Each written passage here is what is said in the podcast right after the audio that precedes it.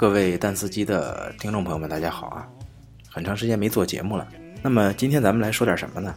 我们就说一下前不久发生在美国弗吉尼亚州夏罗斯维尔市暴力冲突。事情大概是这样的：八月十一号晚上啊，众多白人至上主义的团体成员出现在了美国弗吉尼亚州夏罗斯维尔市弗吉尼亚大学校园当中。手持火炬游行示威，而且定于第二天的中午在该市参加规模更大的集会活动。他们称之为“团结右翼”，主张白人要联合起来对抗少数族裔。同时，反对者也组织集会，抗议对方宣扬种族歧视。八月十二号呢，双方在雕像所在的解放公园相遇。白人至上主义者高举带有种族主义色彩以及印有纳粹标志的旗帜，反对者呢挥舞着反法西斯和美国平权运动相关的标语，街头对峙逐渐演化为局部斗殴。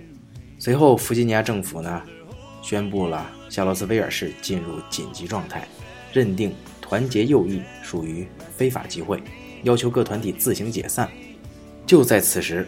来自俄亥俄州二十岁的男子叫詹姆斯，他驾驶着汽车呢，撞向了反对者的人群，造成了一人死亡，十九人受伤。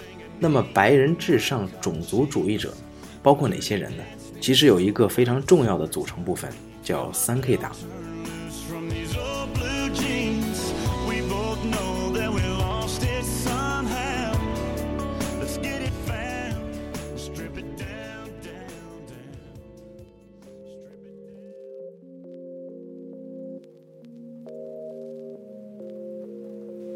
三 K 党到底是个什么样的组织呢？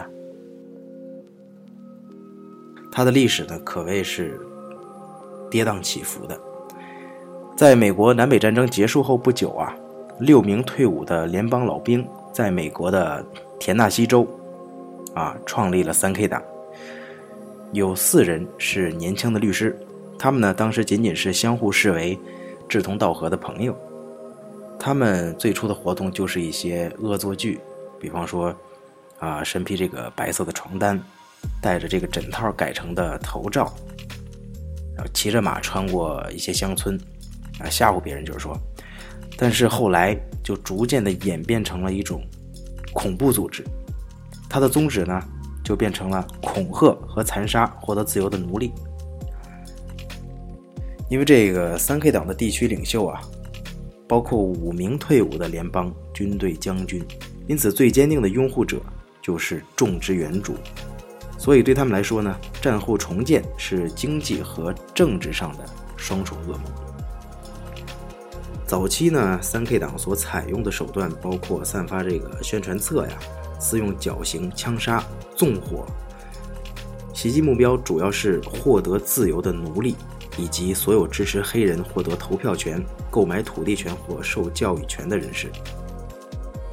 到了二十世纪二十年代，三 K 党已经拥有了超过八百万的门徒。那么，大家还记得去年美国的总统大选？当时在大选正式开始之前，无论从媒体还是各种调查都显示希拉里会完胜特朗普。但事实证明呢，正好反过来，放眼望去，基本上是一片红。那么为什么会出现这种情况呢？就是虽然说现在美国啊每天都在喊要人人平等啊，不要歧视啊，可是仿佛这个问题根本就没有得到解决。那有的人说了，呃，时不时的就会看到一一则新闻，比方说某一个名人说了一些啊怪有带有种族歧视意味的呃话呀，或者什么样的，他的结果就会很惨。这是一个潜规则，你不要讲出来。如果你一旦讲出来，而且被公之于众的话，这个后果就比较严重了。但是这完全不能说明歧视本身已经销声匿迹了。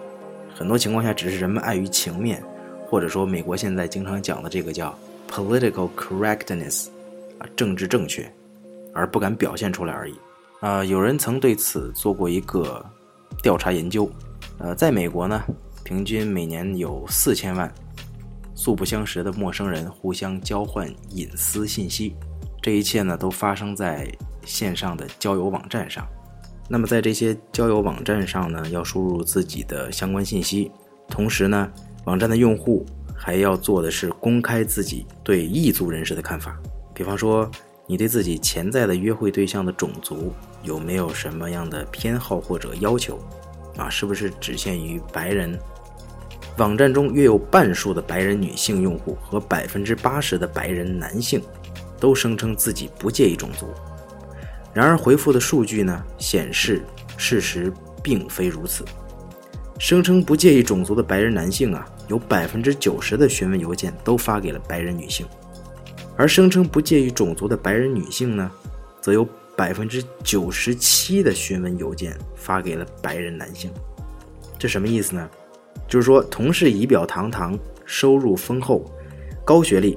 亚裔男性所收到的白人女性发来的邮件数量还不到白人男性的百分之二十五，而黑人和拉丁裔男性收到的白人女性发来的邮件数量呢，则要比同等条件的白人男性少一半左右。那这是不是可以说，这些白人男女确实不介意种族，只是从来没有遇到中意的非白人约会对象呢？或者说，他们声称不介意种族，是否只是为了在？别人面前，尤其是在同种族的潜在约会对象面前，展示出一副所谓开明的形象。